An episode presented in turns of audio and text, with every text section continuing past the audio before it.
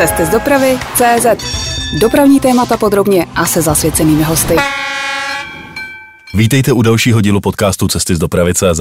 Tentokrát vás vezmu na Pražskou Balabenku, odkud zpráva železnic řídí provoz na víc než šestistovkách kilometrů tratí v Čechách.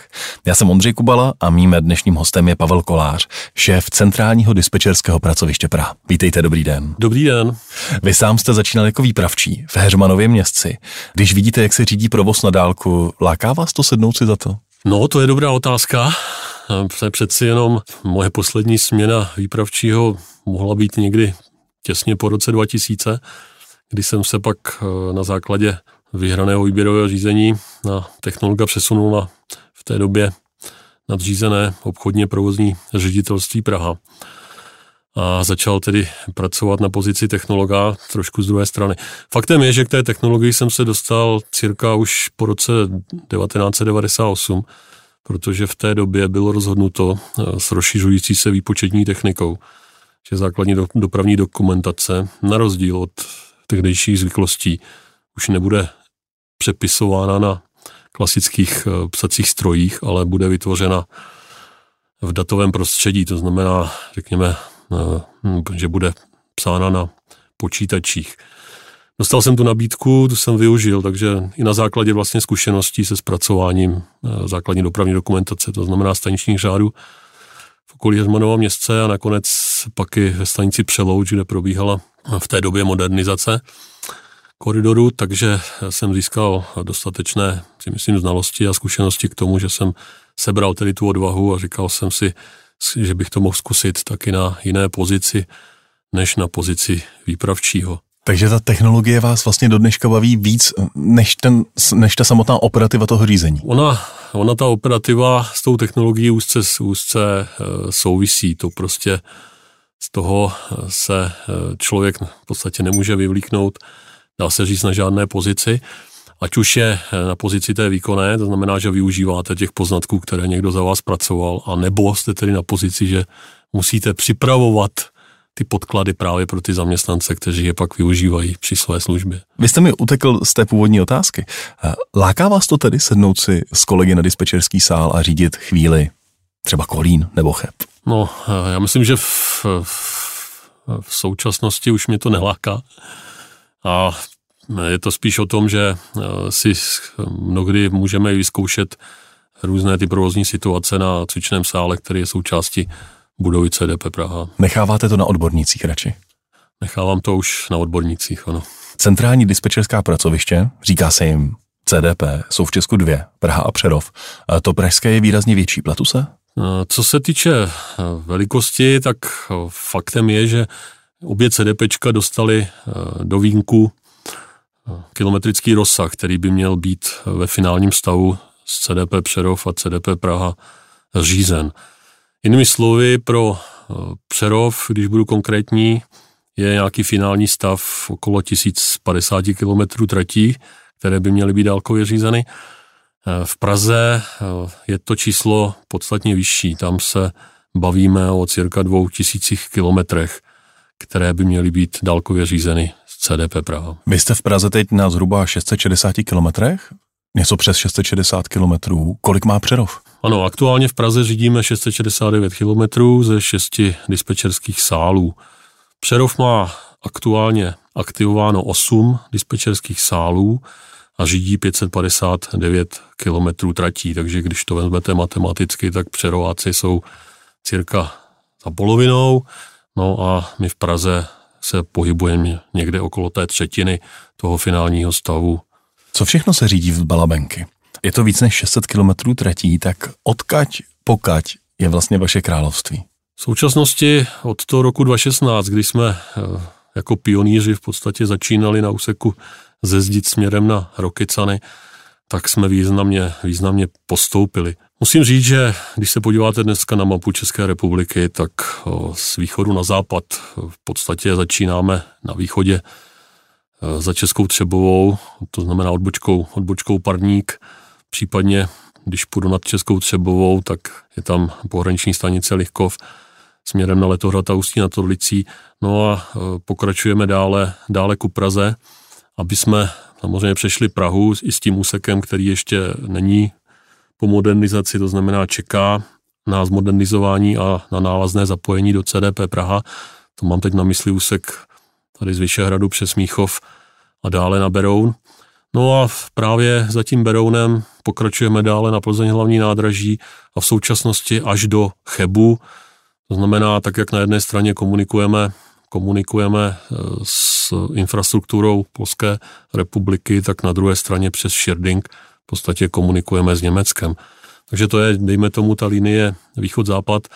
Pak je tedy e, určitě silná jižní linie, protože čtvrtý koridor, ten se povedl výborně zmodernizovat, zkrátila se významně jízdní doba na jich Čech a dneska tedy z té Prahy míříme až do hluboké nad Vltavou zámostí, kde aktuálně, kde aktuálně tedy končí naše působnost, ale příští rok v tom budeme dále pokračovat, aby jsme se i na ten jich ještě rozšířili. Co se týče severu, tak tam je to bohužel slabší, protože tam vlastně je naše hraniční stanice Lipčice nad Vltavou, to znamená poslední stanice před Kralupy nad Vltavou. Ačkoliv je pravdou, že celý ten úsek z Kralup do Děčína dále do Německa, ten takzvaný levý břeh, tak původně byl v záměru zapojit do CDP Praha mezi prvními úseky, ale to se bohužel nepovedlo, ale každopádně čekáme, až se, až se tedy pohne stavba, protože ty cílové prostory, odkud by daný úsek měl z CDP Praha být řízen, tak ty jsou, ty jsou v podstatě předpřipraveny. Tím posledním úsekem, který jste eh, začali řídit z Pražské Balabenky, byl úsek eh, otevřený nedávno, vlastně teď na podzim, z Vysočan do Pražských horních počernic přes eh, Dřív to byla odbočka, dneska je to výhybna skály. Je to tak? To je ten úplně nejnovější přírůstek do vašeho portfolia? Ano, ano, to je pravda. My v podstatě 4. prosince letošního roku jsme aktivovali do dálkového ovládání CDP Praha stanici Praha Horní Počernice. No a s tím, že teď právě čekáme na pokračování dalších návazných staveb, nebo respektive jejich dokončení, protože ty stavby běží ve směru na Lisou nad Labem. A také máte už hlavní nádraží. Vlastně ten veliký sál, co je na hlavním nádraží, je u vás jednak jedné? Je to stejné nebo to je podobné? Tak ono jednak jedné to nebude nikdy, protože to vybavení zařízením je i poplatné té případné době a eh, přeci jenom eh, CDP Praha je určitá skládačka technologií, které musí na sebe navazovat.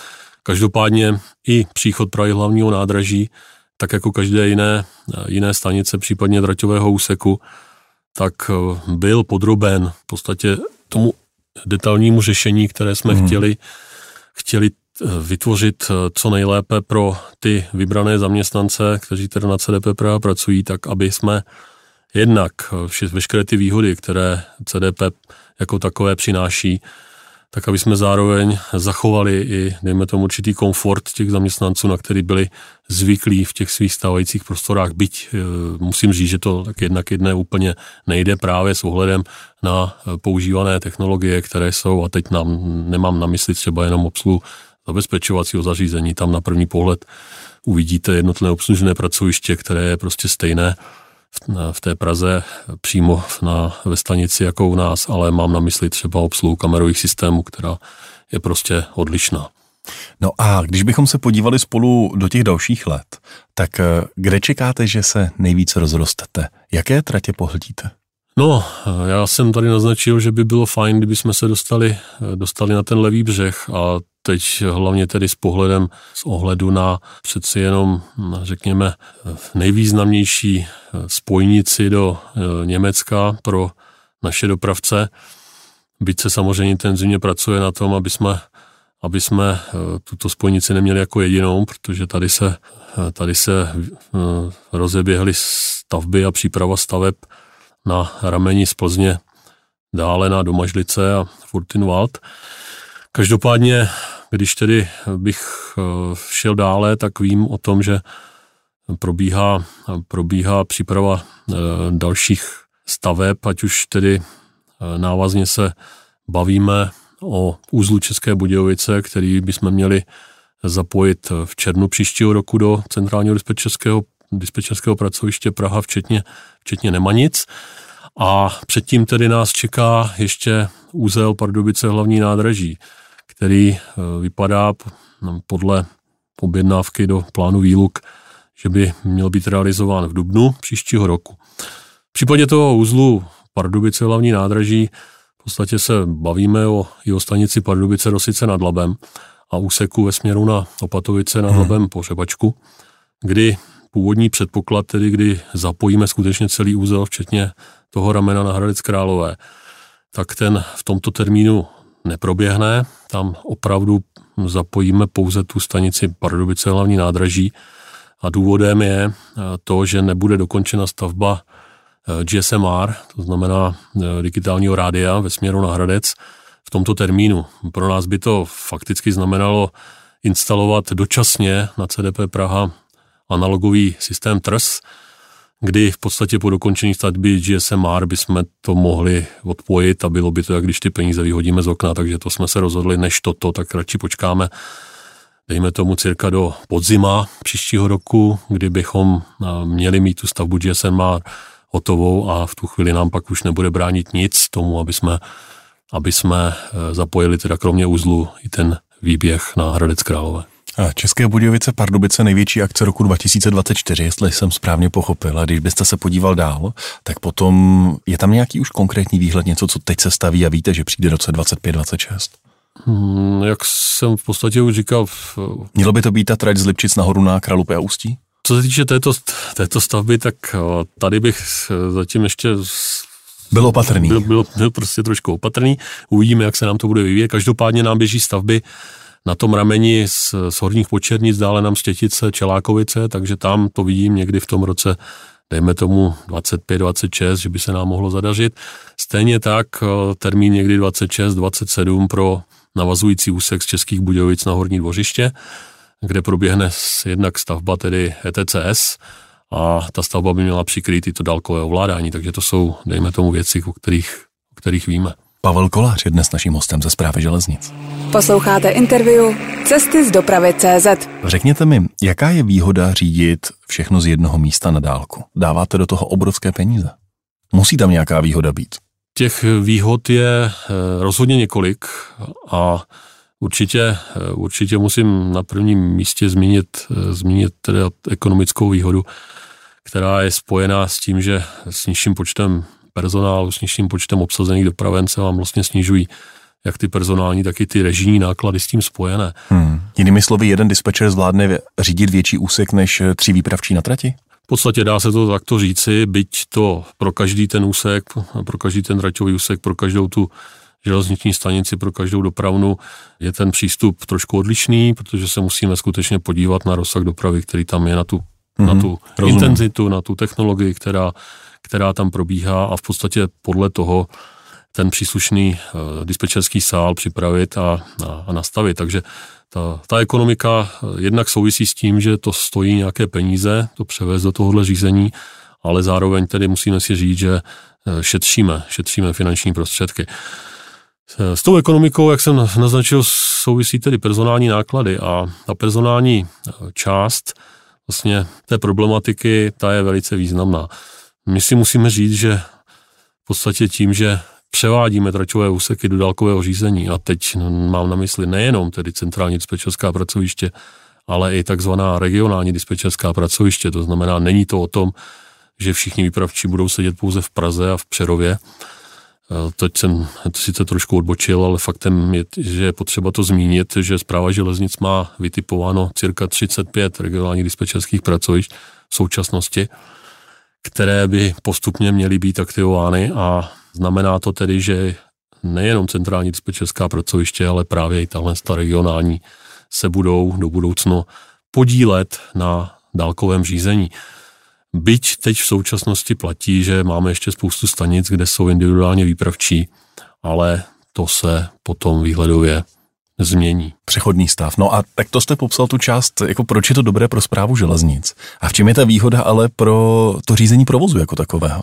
Dalkové řízení provozu v podstatě koncentruje ty řídící procesy do menšího počtu. Jinými slovy, nemusíte mít výpravčího v každé stanici a tím, že posadíte traťové dispečery do dispečerského sálu, tak se významně zlepší přenos informací který byl v minulosti mnohdy odvislý i od toho, že člověk prostě musel vzít telefon, někam zavolat a na něco se zeptat. Výhodou prostě toho celého dispečerského sálu je jednak to, že vy spoustu informací získáváte zrakovým věmem, což obecně platí, že cirka těch 70-80% informací člověk obecně tím zrakovým věmem získává. A tady se to potvrzuje.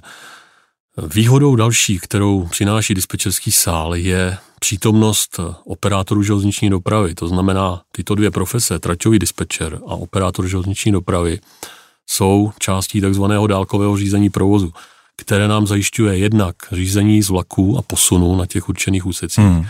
a jednak z pozici těch operátorů hlášení pro veřejnost, to znamená informování cestujících o jízdách vlaků, ať už akustickou nebo, nebo vizuální, vizuální formou. Kromě těchto dvou profesí, tak máme na dispečerském sále profesi operativního řízení provozu a to je provozní dispečer. A to je velká, velká změna a velká výhoda proti stavu, který tu je bez toho, že v podstatě máte eh, výpravčí v jednotlivých stanicích z toho titulu, že eh, my jsme v podstatě přešli do určitého módu, který tu kdysi historicky, dejme tomu před 30 lety byl, totiž kdy jsme na těch vybraných eh, traťových úsecích s vysokou intenzitou provozu měli ustanoveny takzvané vlakové dispečery, kteří, kteří zodpovídali vrcholově za řízení provozu. V současnosti tomu tak není. V současnosti v podstatě podle předpisu je za sled a pořadí vlaku odpovědný výpravčí, v našem v podmínkách traťový dispečer, ale tam platí, že v případě mimořádností ten to zaměstnanec musí postupovat přesně v dikci toho konkrétního předpisu. Teď mám na, na mysli předpis uh, SŽD1, kdy je jasně stanoveno podle druhu vlaku, jeho rychlosti, případně spoždění, který vlak v případě mimořádností má Jede přednost. první. Jasně. Kromě předpisů pak ještě máme takzvané prováděcí nařízení k předpisu D7, předpisu pro operativní řízení provozu, které na konkrétních traťových úsecích určuje ty případné priority nad rámec toho základního předpisu D1. Ale to je všechno pro to, co platí pro ty výpravčí a traťové dispečery. To, že máme provozního dispečera na sále, tak my se v podstatě k té koncepci před těmi 30 lety toho vlakového dispečera vlastně vracíme. Protože už jenom ta vlastní přítomnost tak nahrává jednak tomu zaměstnanci, tomu provoznímu dispečerovi, možnost okamžitě sledovat, co se na tom dálkově řízeném úseku děje. Pokud by na tom sále neseděl a byl, byl vlastně závislý jenom na tom, co mu kdo zavolá, případně co mu ukáže provozní aplikace, tak je v pozici jakéhosi v podstatě čekatele. Tady on okamžitě vidí, co se děje.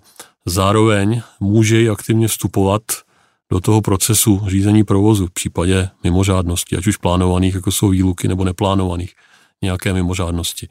No a na té druhé straně traťový dispečer. Má kdykoliv možnost v podstatě okamžitě verbálně se optat provozního dispečera na, na řešení konkrétní situace, protože právě provozní dispečer je podle předpisu D7 pro operativní řízení provozu jediná funkce, která může aktivně změnit to, co je v podstatě nařízeno tou vnitřní legislativou, případně i dopravním řádem drah, ze kterého to celé vychází. Takže tady vidíte, že nám vznikají silné synergické efekty tím, že nám sedí eh, profese na jednom pracovišti, na jednom dispečerském sále, mohou spolu vzájemně komunikovat.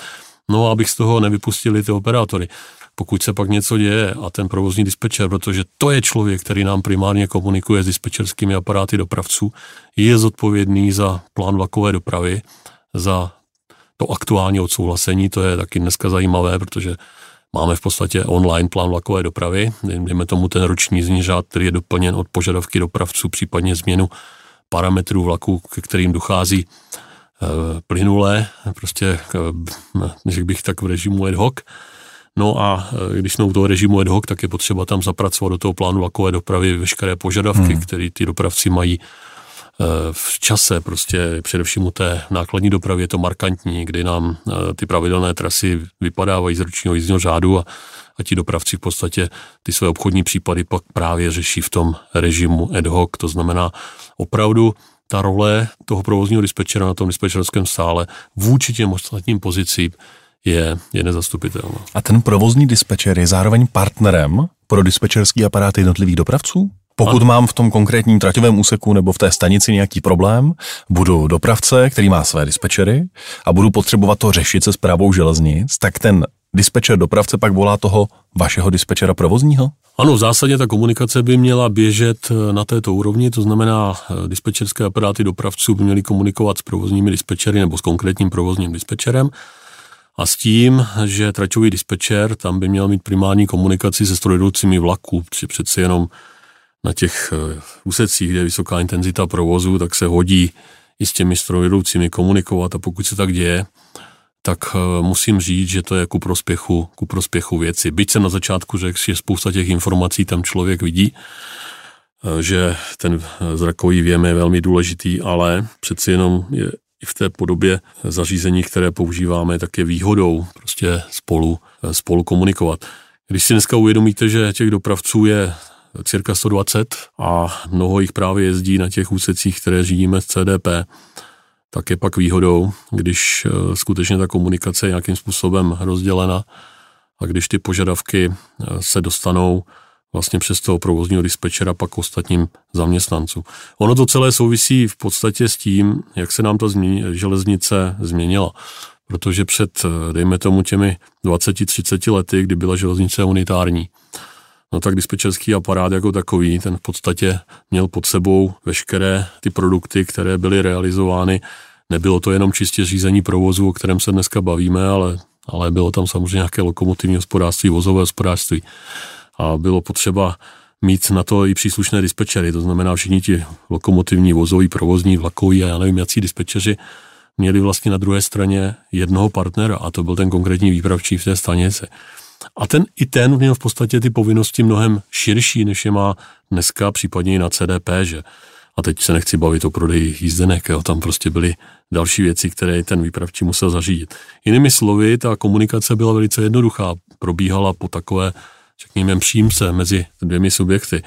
Tím, jak jsme tu železnici v podstatě rozdělili, to znamená, ztratila ten unitární charakter, vznikly nám dispečerské aparáty dopravců, no tak v tu chvíli se vám z té pomyslné přímky stává, stává trojuhelník, že jo, najednou tam máte tři vrcholy, to znamená náš dispečerský aparát, dispečerský aparát dopravců a k tomu tedy ti provozní zaměstnanci. Když se podívám na dispečerský sál, v tu chvíli já vlastně to vracím zpátky do té roviny, tak jak jsme na ní byli zvyklí, byť ta komunikace je v podstatě dispečerský sál, to znamená provozný traťový dispečer vůči dopravci. V tom rozdělení, co jsem říkal tedy, jo. Co mi není jasné, jak to funguje s posunem. Některé stanice, které řídíte, mají velmi složitý náročný posun, tak většina posunu se vždycky potom odehrávala po vysílačkách. Teď je to jak? V podstatě i dneska se posun eh, odvíjí od eh, používání radiostanic. Eh, je odvislé, jak ten posun je tam silný v té, v té dané stanici, jestli tam teda je nějaká místní radiová síť, případně tedy běží to třeba na běžném spojení GSMR. Ale každopádně je potřeba říci, že pro koncepci centrálních dispečerských pracovišť byla přijata jedna zásada, kterou se snažíme tedy dodržovat. A to je, že centrální dispečerská pracoviště by měla zajišťovat primárně transitní dopravu. To znamená, neměli bychom se zabývat činnostmi, které souvisí s přípravou vlaku, případně s rozhozením vlaku a podobně.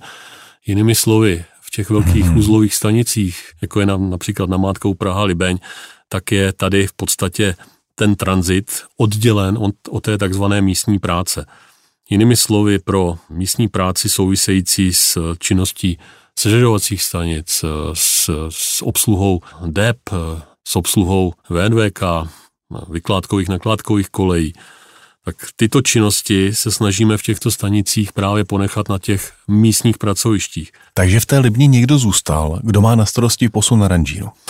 Je to přesně tak. V té Libni je místní pracoviště, byť to zabezpečovací zařízení je v podstatě jedno. A e, dá se říct, že na těch rozhraních jsme museli určit administrativně ty styčné body, tak aby každý měl v podstatě ten svůj atrakční obvod, za který v zásadě odpovídá. Ale pokud je potřeba přijíždět e, do sousedního obodu, no tak se ty logicky ty zaměstnanci musí mezi sebou domluvit. Říká Pavel Kolář. Posloucháte interview Cesty z dopravy CZ. Pane řediteli, jak vlastně velké úseky řídí jeden dispečer? Vy jste tady už nakousl, že vlastně je to, je to úspora, je to se týká lidí, je to úspora v komunikaci, je to úspora v rychlejším předávání informací. Na druhou stranu vy máte lidi, kteří řídí třeba jenom velkou stanici nebo některé velké stanice ve víc lidech, někdy řídí traťové úseky a v některých případech řídí stanici a přilehlý traťový úsek. Takže asi se to nedá říct jednoduše, že každý má tolik a tolik kilometrů. Ale jak, jak, jak byste mi to vysvětlil? Jak velký vlastně, jak velkou část dopravy ten jeden člověk má na starost?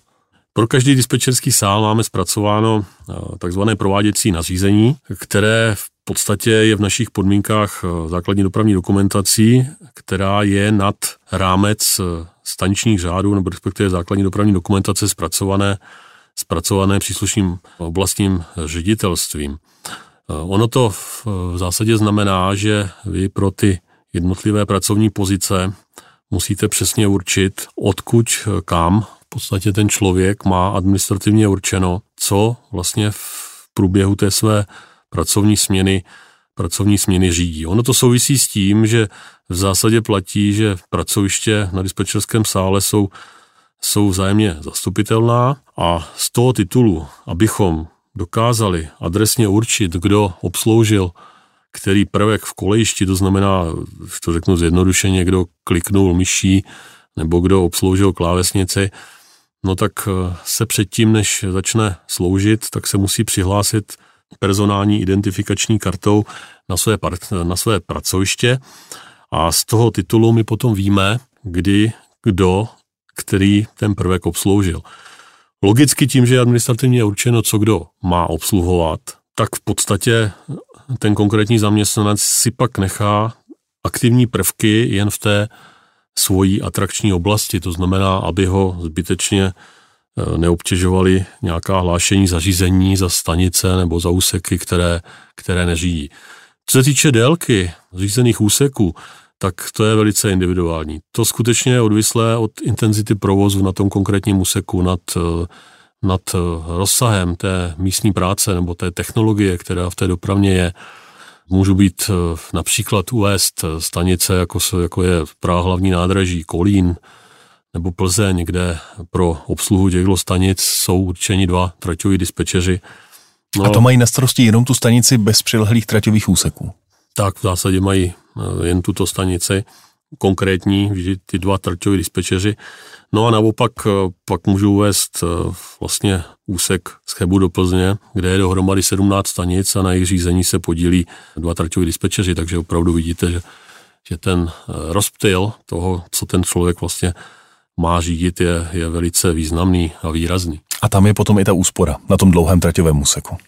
Eh, tam je samozřejmě i ta úspora, byť faktem je třeba, když jsem zmínil úsek Plzeň Cheb, tak eh, tam jsme v podstatě úspory nedosáhli, protože je s určitou zajímavostí, že tento úsek vlastně nám kopíruje tu takzvanou první dálkovinu, která kdysi byla v Československu aktivována v roce 1967, ještě v Plzni. No a zajímavostí je, že my, když jsme v roce 2012 eh, ještě s kolegou inženýrem Jasinčákem byli vlastně u toho zrodu organizační jednotky CDP Praha, tak jsme tento plzeňský sál dostali do výjimku jako CDP Praha, to znamená v té době žádná budova nebyla, ta byla pouze na papíře v projektech a my, protože jsme pod sebe dostali takzvané operativní řízení provozu a plzeňský sál byl součástí operativního řízení provozu Plzeň, takže skutečně to, byl, to byli první traťoví dispečeři, kteří byli kteří byli součástí CDP Praha. Je pravda, že jsem si vybral špatný příklad, protože Plzeň, Plzeň bylo dálkové řízení vlastně už mnoho desítek let. Eh, Aleš Godhard z Metrostavu byl naším hostem v minulém díle podcastu Cesty z dopravy a on vám tady nechal jednu otázku. Pojďte si ji prosím spolu se mnou poslechnout. Mě by velice zajímalo, občas se určitě stane, že v rámci rekonstrukce nějakého nádraždí se zhotoviteli takové rekonstrukce podaří poškodit vedení, kabely. Dovedu si představit, že tohle vám udělá velké problémy. Co se v takovou chvíli u vás v centru děje? Faktem je, že v prvé řadě je potřeba vyloučit, že se skutečně jedná o o poruchu tohoto typu, to znamená, že nevznikla, nevznikla na základě nějaké mimořádné události, a pokud tedy se bavíme o poruše, tak máme na centrálních dispečerských pracovištích velikou výhodu v tom, že tam kromě tedy řízení provozu, takže tam pracují i zaměstnanci provoschopnosti, takzvaný dispečeři železniční dopravní cesty. V případě, v případě Prahy se jedná o dvě pracovní pozice v nepřetržitém režimu a my, eh, když dojde k poruše na řízených úsecích, tak my v podstatě o této poruše informujeme přímo tyto zaměstnance. Má to výhodu v tom, že na těch stanicích, kde třeba slouží výpravčí, tak historicky museli oni sami obvolávat pak jednotlivé pohotovosti a vlastně zjišťovat, kdo co, kdo co může zařídit a vlastně odstranit tu vzniklou poruchu. Faktem ale je, že i v současnosti se na těchto pracovištích eh, ta situace zlepšila, protože na jednotlivých oblastních ředitelstvích byly zřízeny pozice tzv. dispečerů železniční infrastruktury, tak aby tam vlastně docházelo k určitému slukování těch informací o poruchách a, a pak návazně, abychom ty poruchy co nejlépe a nejrychleji odstraňovali. To znamená, skutečně ta pozice toho dispečera ŽDC je v tomhle pro nás velikou výhodou, protože kromě tedy toho, jak jsem říkal, obvolávání, tak oni mají k dispozici takzvanou dálkovou diagnostiku technologických systémů. To znamená, že oni mohou i dopředu předtím, než třeba ta porucha se generuje, tak už sledovat jednotlivé prvky, které mohou vykazovat nějakou nestandardní činnost a v podstatě na to reagovat i dříve, než se nám ta porucha, porucha projeví. No a v případě, že vám někdo překopne kabel, tak co to znamená? Tma v Praze? V podstatě... Najednou nevidím, co se na tom úseku děje?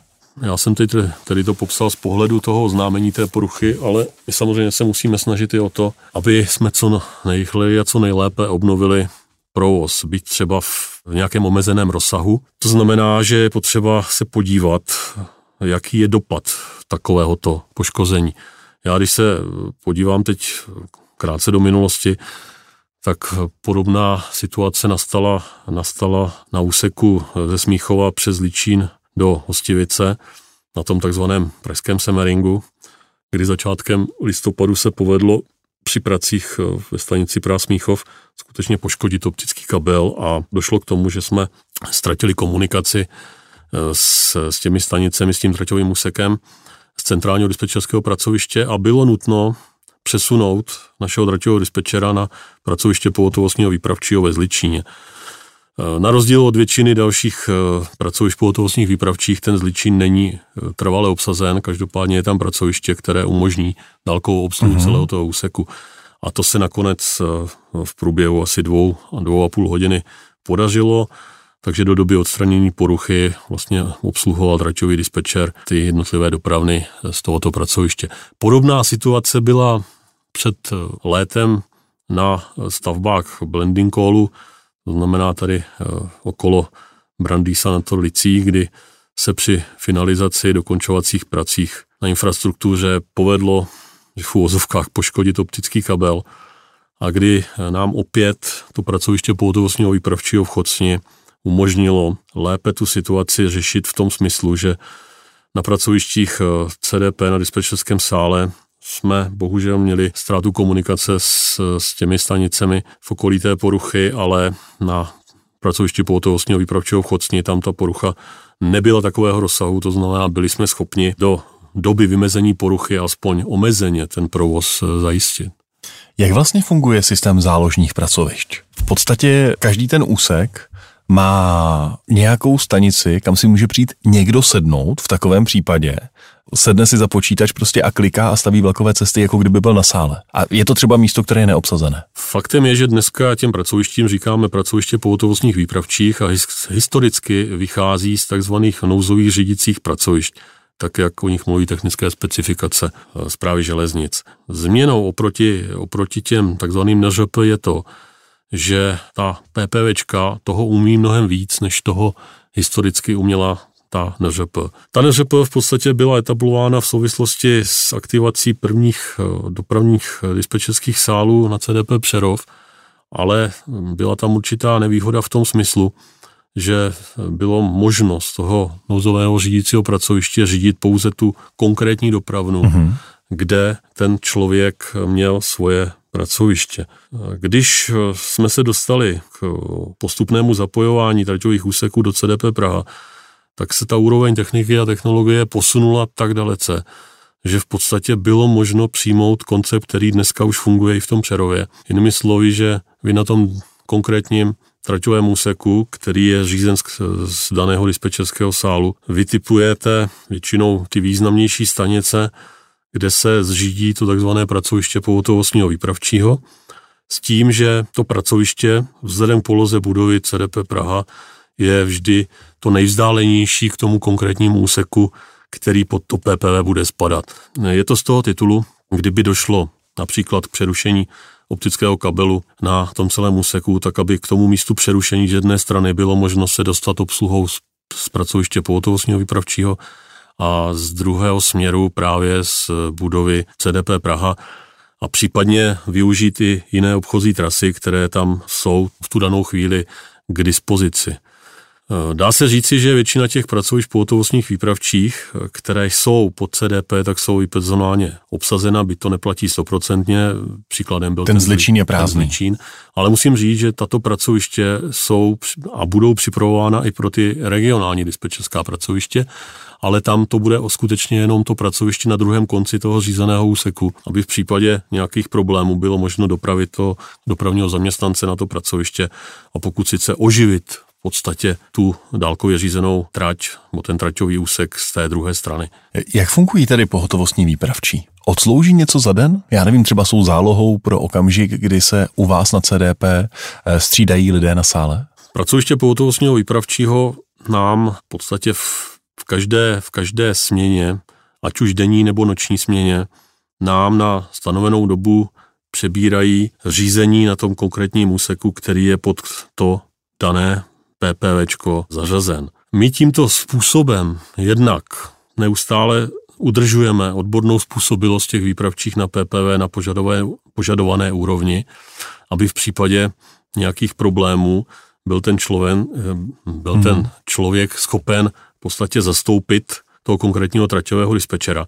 Ale je potřeba říci, že my tím zároveň řešíme i takzvané bezpečnostní zrakové přestávky, které vycházejí z nařízení vlády České republiky a kdy v podstatě podle tohoto nařízení by cirka každé dvě hodiny zaměstnanec, který sleduje trvalé monitory, měl na 5 až 10 minut koukat někam jinam.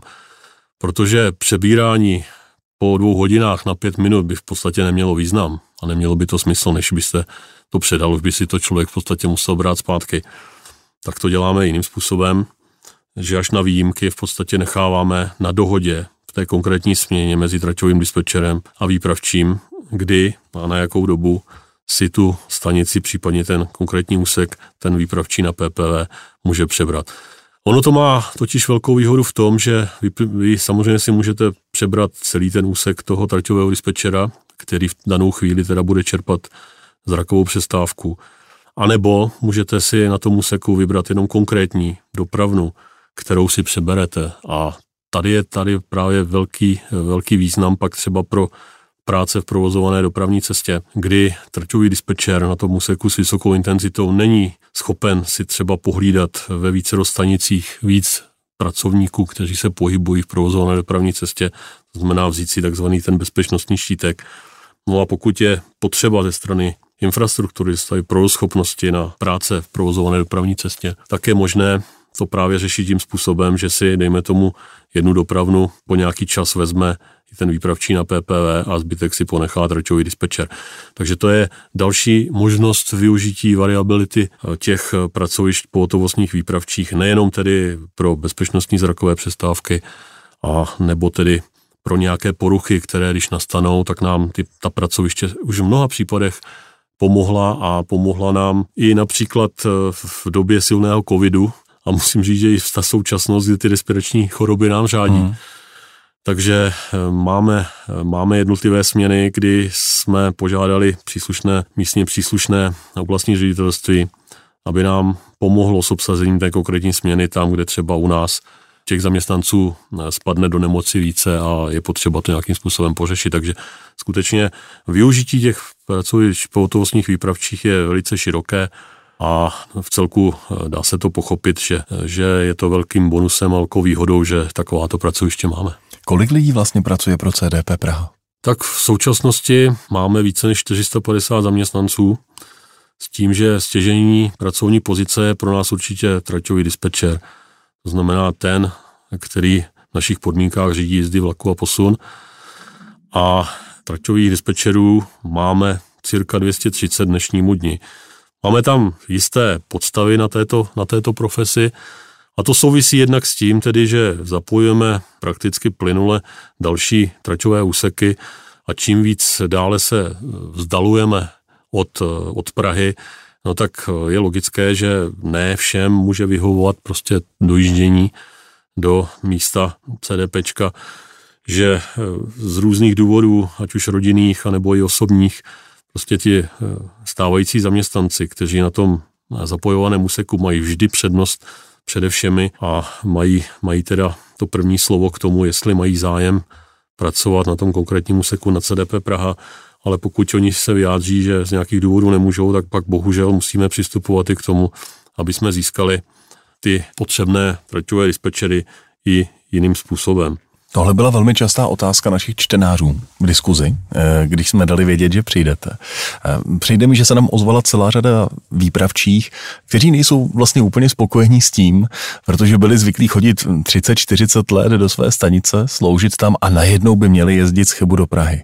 Tak eh, ti potom mohou ale dělat třeba ty pohotovostní výpravčí v tom místě? Ale těch není zase potřeba tolik, že? Faktem je, že jich není potřeba tolik, ale musím, musím říci, že i v roce 2016, když jsme zapojovali první úseky a první dlouhé úseky, to znamená z České Třebové na Kolína dále, dále na Prahu a na Kralupy, eh, kde byla i poměrně značná personální úspora, ale musím říct, že to byla úspora, která souvisela pouze s položkami systemizace. Jinými slovy, my jsme škrtli položky, ale jinak nám ti lidé, fyzicky ty lidé stále scházeli je to, je to prostě ta věc, eh, kdy skutečně to personální hledisko, ten personální podstav, který, se kterým se teda nepotýkáme jenom na CDP, ale obecně i na pozicích výpravčích, i v regionech mimo Prahu, to není doména jenom, že by v Praze chyběli výpravčí. To, když se podíváte tady třeba na oblastní ředitelství Ústí nad Labem, tak ti s tím dlouhodobě bojují s nedostatečným počtem personálu.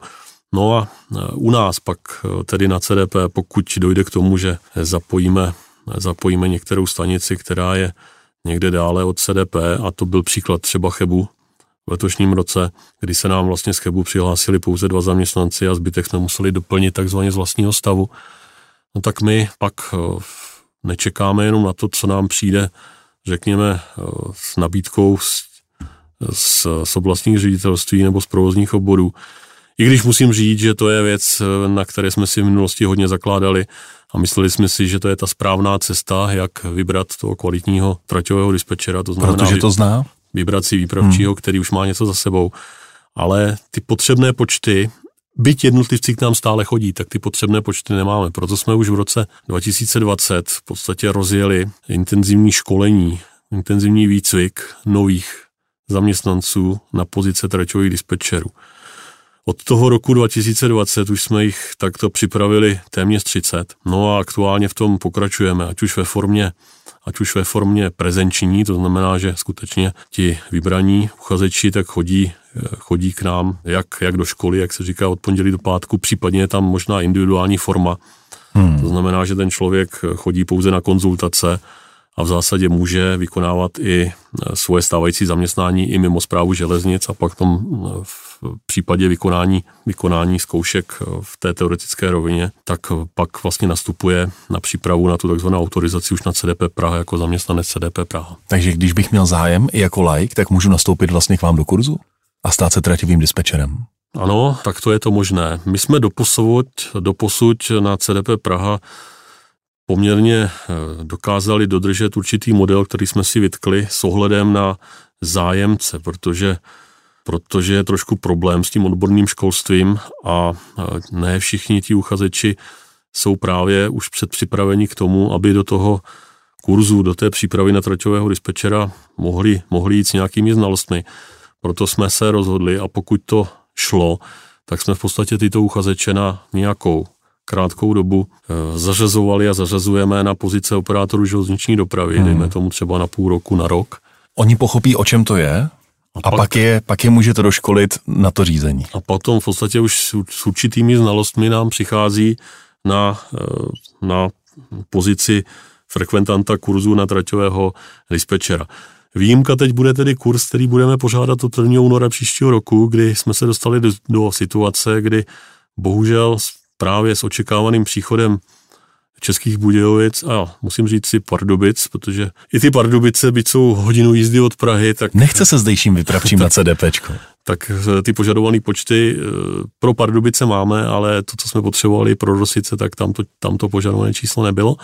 A dá se říct, že to platilo jak pro ten cheb a teď musím říct, že i pro tu Prahu hlavní nádraží, protože podstavy výpravčích tady vlastně na eh, Praze hlavním nádraží na provozním obvodu eh, jsou opravdu eh, také, také značné a na základě těchto podstavů tak jsme v letošním roce v podstatě zapnuli do dálkového řízení stanici Praha Bubny, kdy jsme ušetřili ušetřili jednu položku výpravčího v Bubnech a u nás to v podstatě dostal, dostali traťoví dispečeři, kteří obsluhují Praha Masarykovou nádraží. Oni by ty bubny se k nám do budoucna dostali, ale tady to opravdu bylo, dá se říct, vyvoláno i tou potřebou nějak lépe zasanovat ty neobsazené pozice, pozice výpravčí. No ale ať nezamluvíme tedy ten kurz od února, takže pokud nás teď někdo poslouchá a chce se stát traťovým dispečerem, tak se má ozvat?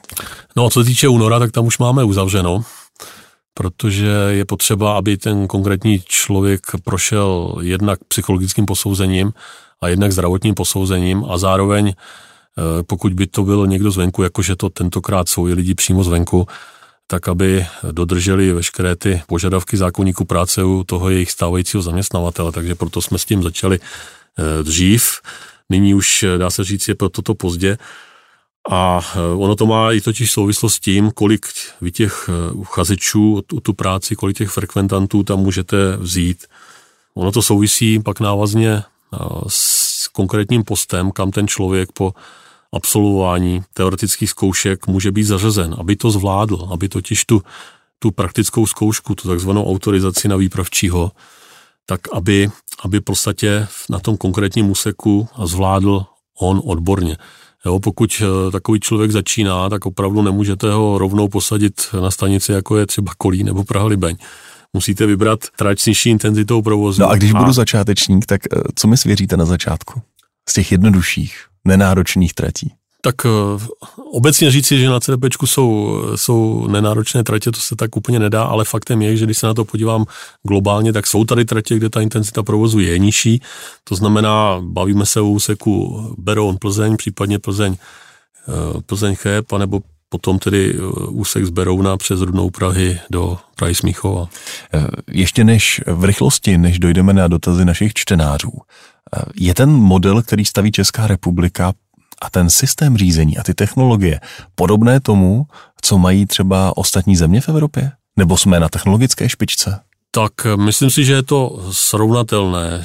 Já osobně jsem navštívil pracoviště v Německu, v Lipsku, viděl jsem Viděl jsem dálkové řízení ve Vídni.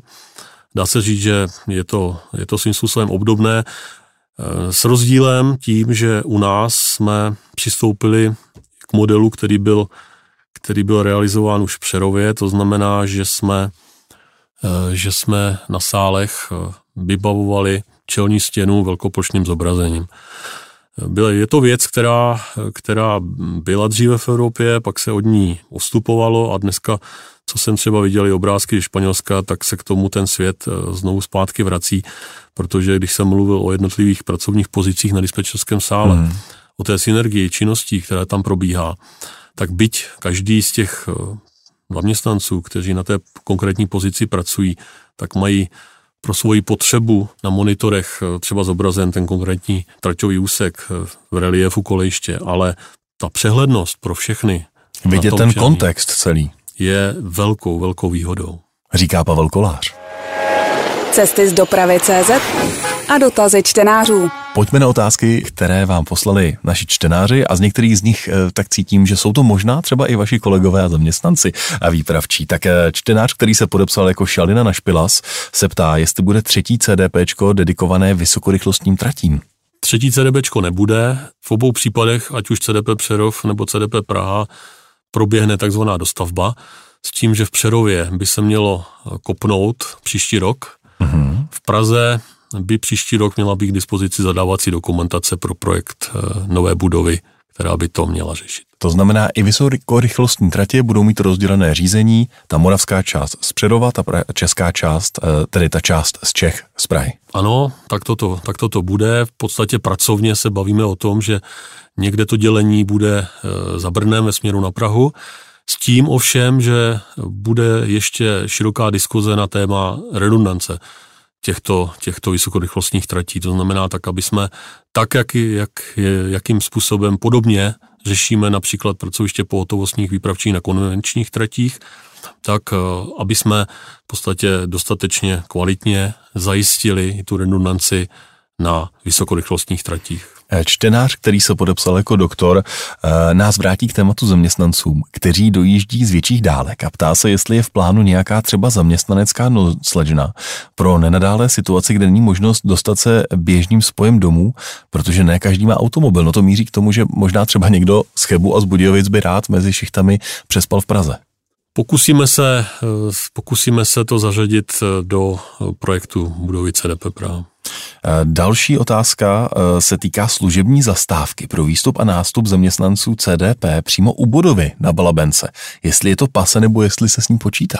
Po zastávce nám zůstala pouze branka v plotě, neboť při konkrétním projednávání požadavků na zřízení výstupního místa u CDP Praha nám bylo řečeno, že to z mnoha důvodů není realizovatelné. To znamená, vaši zaměstnanci, pokud vím, jezdí ze stanice Praha Libej nejčastěji na kolech. To platí? Ano, máme, máme zajištěny ve spolupráci s oblastním ředitelstvím Praha dvě kolárny. Jednu máme v Praze Libni, druhou máme v Praze Holešovicích. To znamená, skutečně zaměstnanci mohou pendlovat eh, mezi CDPčkem a těmito dvěma stanicemi.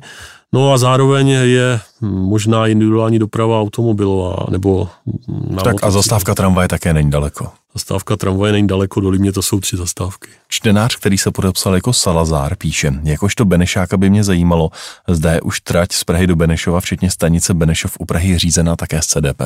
Ano, trať z Prahy do Benešova řídíme z CDP, zapojovali jsme ji v létě v roce 2016. Ještě je tady doplňující otázka na ETCS. To by mě docela zajímalo, změní se pro vás něco s nástupem ETCS a výhrodního provozu na části koridoru? Samozřejmě s ETCS se toho změní poměrně hodně.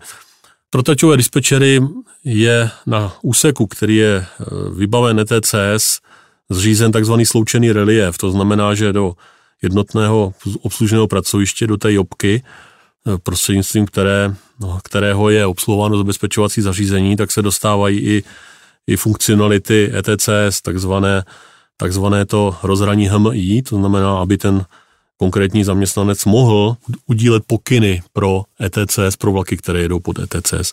Zároveň se nám aktivace ETCS projevuje už i v dopravní dokumentaci, v elektronické dopravní dokumentaci, teď mám na mysli eh, aplikaci graficko-technologická nadstavba, kdy vlastně ten eh, konkrétní vlak a ten mód, pod kterým jede eh, v rámci ETCS, tak je vyznačen barevným, barevným trojuhelníčkem před číslem vlaku. Jednak tedy jak v té jobce, tak teda jednak i v té takzvané GTNC. A to stejné se postupně musí dostat i na pracoviště pohotovostních výpravčí. E, znamená to, když jede vlak pod ETCS, že váš trativý dispečer o něm také má více informací? Že ten vlak předává více, více detailů o sobě? Ano, ale jeden důležitý detail, který nám díky ETCS přibyl, je okamžitá rychlost vlaku. To znamená, já když se podívám přes ETCS, tak vidím, jestli ten vlak jede a jakou rychlostí.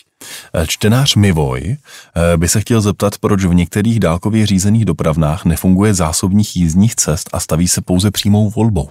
Tady se domnívám, že asi otázka směřuje na to, že v případě přehledového reliefu skutečně ten zásobník čísel v tom přehledovém reliefu, když vidím víc než jednu stanici, tak není vidět. Ten se nám objeví v případě, že si, že si ten relief upravím pouze na tu jednu z těch několika řízených dopraven. Takže tam pak ten, ten zásobník klasicky funguje a e, v tom přehledovém tedy e, prozatím ne. Byť je to věc, kterou jsme, kterou jsme uplatnili u, e, u dodavatele zařízení a co vím, tak se na realizaci, nějakém návrhu, jak by to mělo fungovat, pracuje. Další čtenář se vás ptá, jaké je rámcové zabezpečení ohledně výpadku proudu na balabence a jak často se třeba diesel agregáty zkouší. Stane se, že vám někdy vypnou proud? Co se týče areálu CDP Praha na Balebence, tak je faktem, že je ve správě oblastního ředitelství Praha. Tím pádem i záležitost napájení je řešena eh, odbornými zaměstnanci oblastního ředitelství. Vím, že revize, pravidelné revize diesel agregátů probíhají eh, minimálně dvakrát ročně a že taky se nám stalo už párkrát, kdy i omylem jsme v podstatě přišli o základní napájení prostřednictvím pražské energetiky.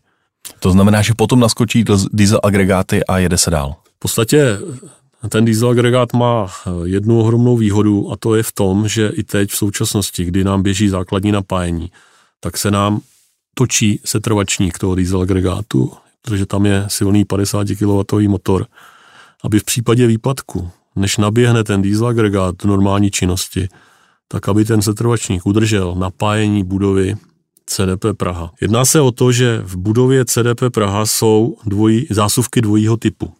Jsou takzvané bílé zásuvky, které jsou vázané pouze na základní napájení a pak tam jsou takzvané červené zásuvky, které jsou vázány na činnost diesel agregátu. Takže všechny důležité systémy, logicky především dispečerské sály, kancelář ředitele to, to není. To není úplně, tak ty jsou právě kryty, kryty činností toho, eh, toho diesel agregátu. Další čtenář, který se podepsal jako Sony, eh, by chtěl vědět, když vy jste byl u zrodu CDP, zda se tehdy jednalo o tom, že by bylo víc než dvě tato pracoviště, protože podle něj mělo existovat i pracoviště v Plzni, tak jestli je to pravda. Byl jsem sice u zrodu, ale faktem je, že o tom, kde CDPčka budou umístěna, tak o tom se rozhodovalo dříve. Každopádně o Plzni jsem neslyšel, že by mělo být v Plzni někdy historicky CDP, ale slyšel jsem o tom, že se uvažovalo o tom, že by kromě Prahy a Přerova bylo CDP v České Třebové. Každopádně Česká Třebová nakonec eh, se nestala sídlem CDP, protože možná budou všichni vědět eh, v, v tom místě, kde tedy se uvažovalo o třeba CDP pro část tratí, tak eh, pak následně byla dislokována část, provozní část dopravce ČD Cargo. Čtenář Igor se vás ptám, a ten se vrací k těm záložním pracovištím. Jaký máte názor na celé zálohy sálů? Například na CDP je nějaký sál X, řídící trať Y, a na trati se nachází nějaká staniční budova a v té je dnes jenom to pohotovostní pracoviště výpravčího. Tak co si myslíte o tom, že by někde byly celé, celé sály záložní? Hmm. Co se týče té plné zálohy, tak tam se budeme o tom bavit určitě u vysokorychlostních tratí jak jsem naznačil, při pozici obou CDPček, tak aby jsme tu reciprocitu zajistili. U konvenčních tratí si myslím, že by to byl poměrně ekonomický přepich mít takovéto velké prostory, protože to zařízení, které by bylo instalováno v takovýchto prostorách a nebylo by pravidelně používáno, tak by s vysokou pravděpodobností počase vykazovalo prostě provozní chyby. U nás na těch PPV je výhodou, že vlastně to jsou pracoviště, která jsou, která jsou pravidelně používána a vlastně nám dokáží, dokáží eh, tu službu, kterou od nich chceme zajistit. A ještě otázka od čtenáře, který se podepsal jako 2101. Eh, ten se ptá, proč se zřizují regionální dispečerská pracoviště v jiných místech, než ze kterých byla trať eh, řízená celé roky. Například plánovaný přesun výpravčích z Blatné do Strakonic a z Březnice do Berouna, kde ti lidé budou muset dojíždět a ještě to bude stát desítky, případně stovky milionů za úpravy technologie a stavbu nového dispečerského sálu. Tak proč jste se vydali tímto směrem? Na zprávě železnice zpracován pokyn generálního ředitele, který má název pracoviště pro dálková řízení a který právě specifikuje trati České republiky ve zprávě zprávy železnic, jak mají být v podstatě dálkově řízeny. Jinými slovy, jsou tam tedy tratě určené k řízení z CDP Přerov, z CDP Praha a jsou tam tratě určené k řízení z tzv. těch regionálních dispečerských pracovišť, kterých, jak jsem na začátku řekl, by mělo být cirka 35. Co se týče redislokace těch stávajících, tak to souvisí právě s tímto pokynem, protože v tomto pokynu se hovoří o takzvaných integrovaných pracovištích. Tato integrovaná pracoviště by měla v sobě postupně mít dislokována jednak regionální dispečerská pracoviště, jednak místní pracoviště pro stanice, které jsou řízeny které jsou řízeny z centrálních dispečerských pracovišť a z těchto pracovišť je řízena takzvaná ta místní práce, to znamená část kolejišť. Já jsem zmiňoval příklad té Prahy Libně, ale to nebude jenom Libeň, to dneska to máme v současnosti třeba i v Plzni. A výhledově budou to další stanice, jako třeba je Česká Třebová. Byť logicky musím přiznat, že jsou stanice, kde tenhle model nejde nejde přijmout, protože ta stanice je tak konfigurována, že prostě nejde rozdělit na transitní a místní část. Můžu dát příklad stanice pro hlavní nádraží nebo třeba Kolín. Ale u stanic, kde to jde, tak to rozhodně děláme. To znamená, do těchto integrovaných pracovišť přijdou i tato místní pracoviště. No a pak máme pracoviště pohotovostních výpravčích, opět určená k tomu, aby se nám dostala na tato integrovaná pracoviště. A proč vlastně chceme ta integrovaná pracoviště tímhle způsobem, tímhle způsobem postupně zřizovat? No proto, abychom i na těchto pracovištích dokázali, dokázali zracionalizovat tu činnost třeba pro denní a noční směnu. Dneska už to na některých pracovištích pohotovostních výpravčích máme, to znamená v noci, kdy je nižší intenzita provozu a kdy se tam třeba zároveň řídí provoz na dirigované trati, no tak to personální obsazení máte silnější v denní směně a slabší v noční směně.